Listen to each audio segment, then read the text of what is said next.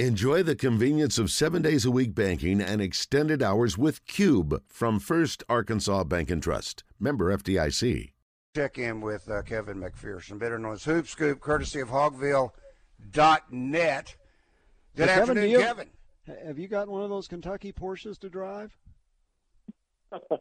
Good afternoon, gentlemen. No, no, no, sir, I do not. Really? Wow. Uh, yeah, I guess if you put in a kind I- I- word I'm for not in on Kentucky, it. You know, if you put in a kind word for Kentucky every now and then in your reports, you might get one of those Porsches. yeah. Kentucky basketball, they take things awfully serious around there. I think they do. Yeah. Their NIL, their NIL deal money is is, is bigger and better, and Two uh, million bucks? Gee, many. Did you did you read the story or hear about Dick Vitale kind of going off on Kentucky over the the Tshiebwe deal?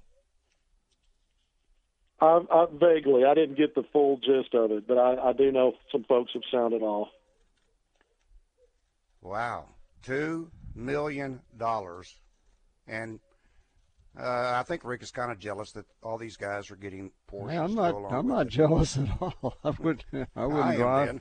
I, have am no. then. I have no ambition to drive a Porsche. I'll be jealous then. Um, I don't guess Arkansas is putting together those kind of deals, are they?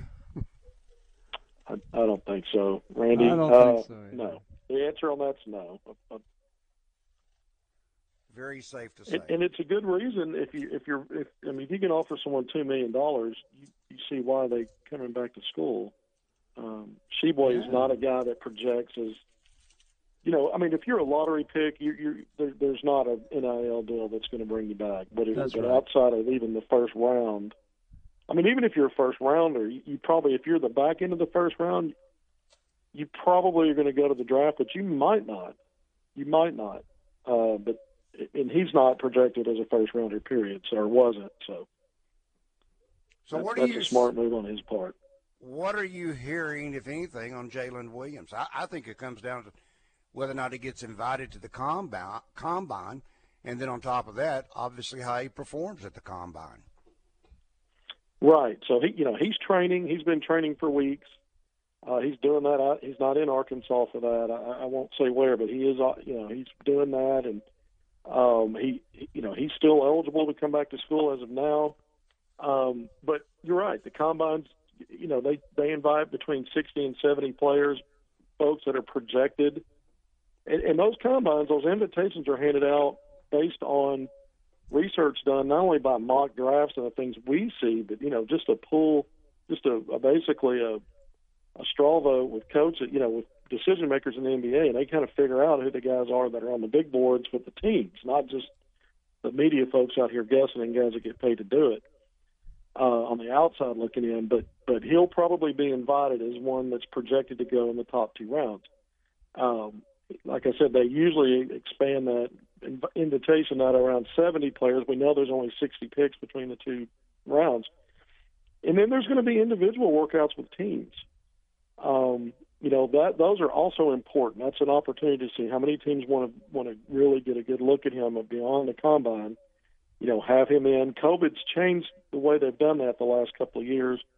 Um, last year, maybe not as as strict as you know rigid as it was the previous year, and then we'll see if they've relaxed all of that now and, and going back to a normal routine in terms of you know what they used to do was they they might invite a player in just themselves. Sometimes they bring them in with two or three other prospects at the same time, and, and not only would they do interviews and and do measure measurements and different things, but they put them on the floor together, sometimes in two on two and different scenarios where they wanted to see how guys compete against each other.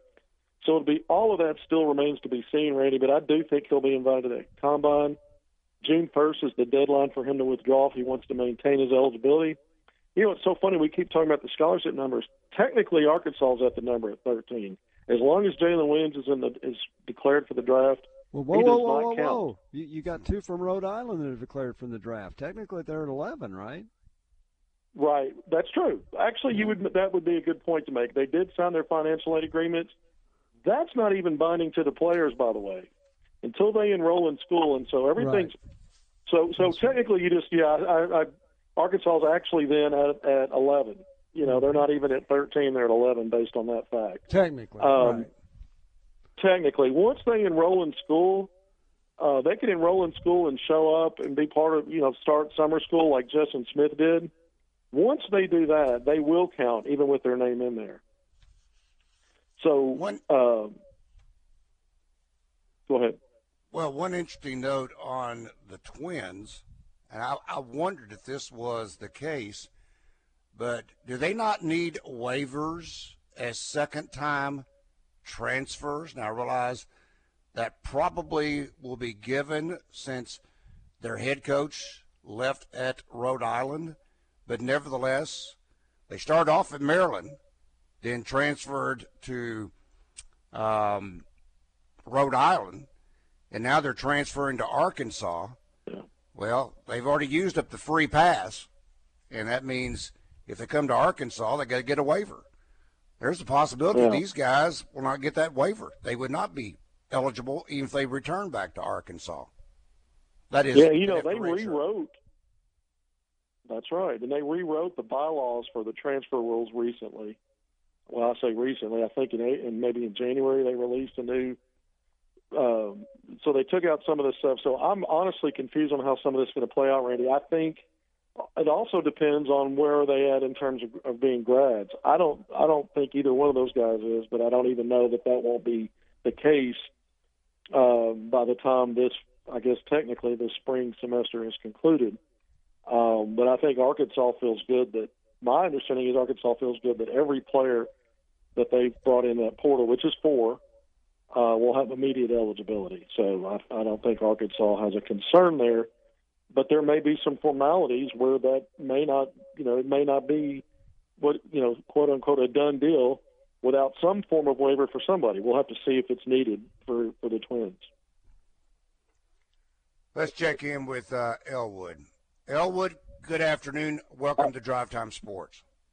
Hi guys, I got uh, two questions. I think you can answer very quickly. The first one is about golf. Can you tell me what a shotgun start is in tournaments? Yeah, Randy was when he mentioned shotgun a minute ago. I thought, well, shotgun start is where, let's say you have 18 teams playing, so they each start at a different hole. They don't all start at number one. They each start at one of the 18 holes. That's a shotgun start, and then they make a noise. It used to be with a shotgun. I don't know if they do it anymore. And then everybody tees off at the same time. Okay, thank you. My second question is, I'm a baseball guy. I'm very old.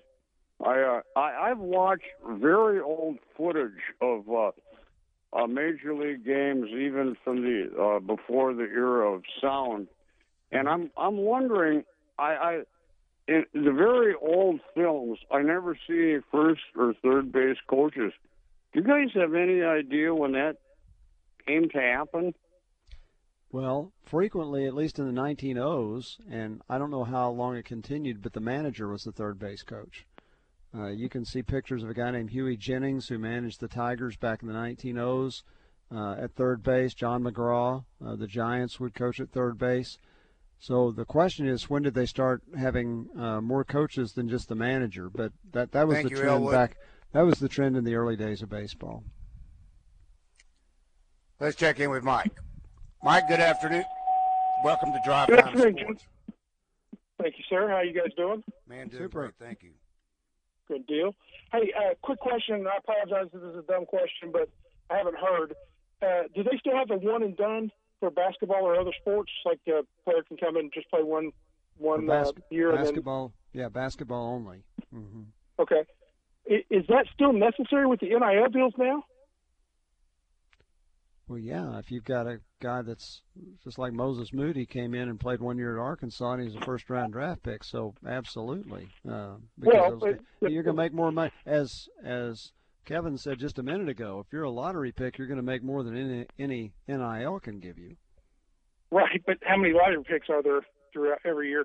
Uh, but the other question, uh, just one more question: is, during these NIL deals, is there a possibility, or could a could a um, NIL sponsor request or require a player stay more than one year and and to No. get his NIL deal? No. Okay, Am all I right, right that's all that? had. Thanks, Jim. Kevin, uh, did I answer those questions accurately, do you think? No, uh, no no NIL sponsor could say, "Hey, we're only going to give you this if you stay for three years." No, nobody would accept that, would they?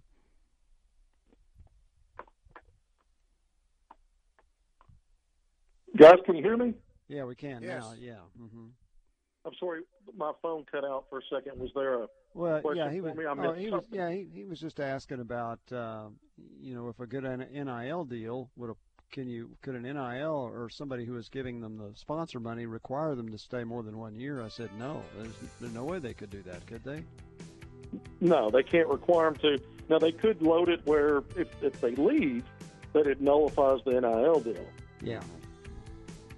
But they can't require a player to stay. Right. But there are some deals that are written even for four years. There are some that are written for Right. two years. Just as the transfer that went from Kansas State down to Miami. That's a two-year deal at four hundred thousand dollars. Joined again by Kevin McPherson, better known as Hoop Scoop, courtesy of Hawgville.net. And let's see, let's check in with Steve. Steve, good afternoon. Welcome to Drive Time Sports. Hello, guys. What's up, buddy? Hey, have you guys uh, forgot what big day this is? It's draft day. That's right. And uh, Randy, I got some surprising news for you. Lay it on me, brother. You're going to be drafted? You know, Green Bay's got the 22nd pick. They also have the 16th pick, don't they? Yeah. Uh, no, New Orleans has got the 16th. Yeah, let's look here. New Orleans has But anyway, 16th. To uh, kind of kind of help you feel real good, kind of help you feel good about some things. Uh, both Uh, Todd McShay and Mel Kiper have Treylon Burks going to Green Bay at number 22. Won't he look it. good in that green and gold? Like it. Like it. But a hoop scoop, I do have a question for you. Yes, sir. Uh, you know, with the twins uh, coming from Rhode Island. Okay, if they have already used the free transfer one time, how is it possible that they're able to transfer to Arkansas a second time? Will they not have to set out a year if they don't get the waiver? It depends That's on if they I need have, the guys. waiver. We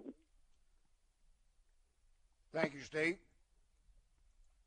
guys, can you hear me? Yeah. Yes. Go ahead. Oh, okay. Well, actually, we just talked about that in the previous segment. But if they need a waiver, um, the confidence level at Arkansas is they'll they'll get it. I don't know that they need the waiver. I don't. I don't know that they will either. Uh, Isn't this the first time they've transferred under the free transfer rule? They've Right, previously that's correct. transferred, previously transferred, but this time it's under the one-time free deal. We've so you don't know if the that. one that came bef- you know if you transfer during that you're right the other thing is we have to look at the, the amount of time they've been in school and do they will they be able to count as grads um, I have not been told that's the case, but I would assume that's also a possibility. If you know, so Well, let, let's put it this um, way. but we've got some we got some news, guys. We we how about some news? Okay, let's take some news. Do it. Hey, well, I mentioned to- a while back when when Clay Moser had moved on that there'd be some more staff changes, and it actually was known for a few weeks, but it's kind of being formalized today. But Arkansas just put out a, a release, and then I put I tweeted my story out. Um, you know how I like to get on Twitter and make make it happen. Uh, but but Arkansas has added Matt Lopez, formerly the director of basketball operations at South Dakota the last two years, young coach a young basketball staffer who's who Arkansas has brought in as a special assistant to Eric Musselman. Now, he's replacing Hayes Myers, who worked with Muss at Nevada and came over with Muss when Muss took the job at Arkansas. He originally came over, and his first title was special assistant to Eric Musselman.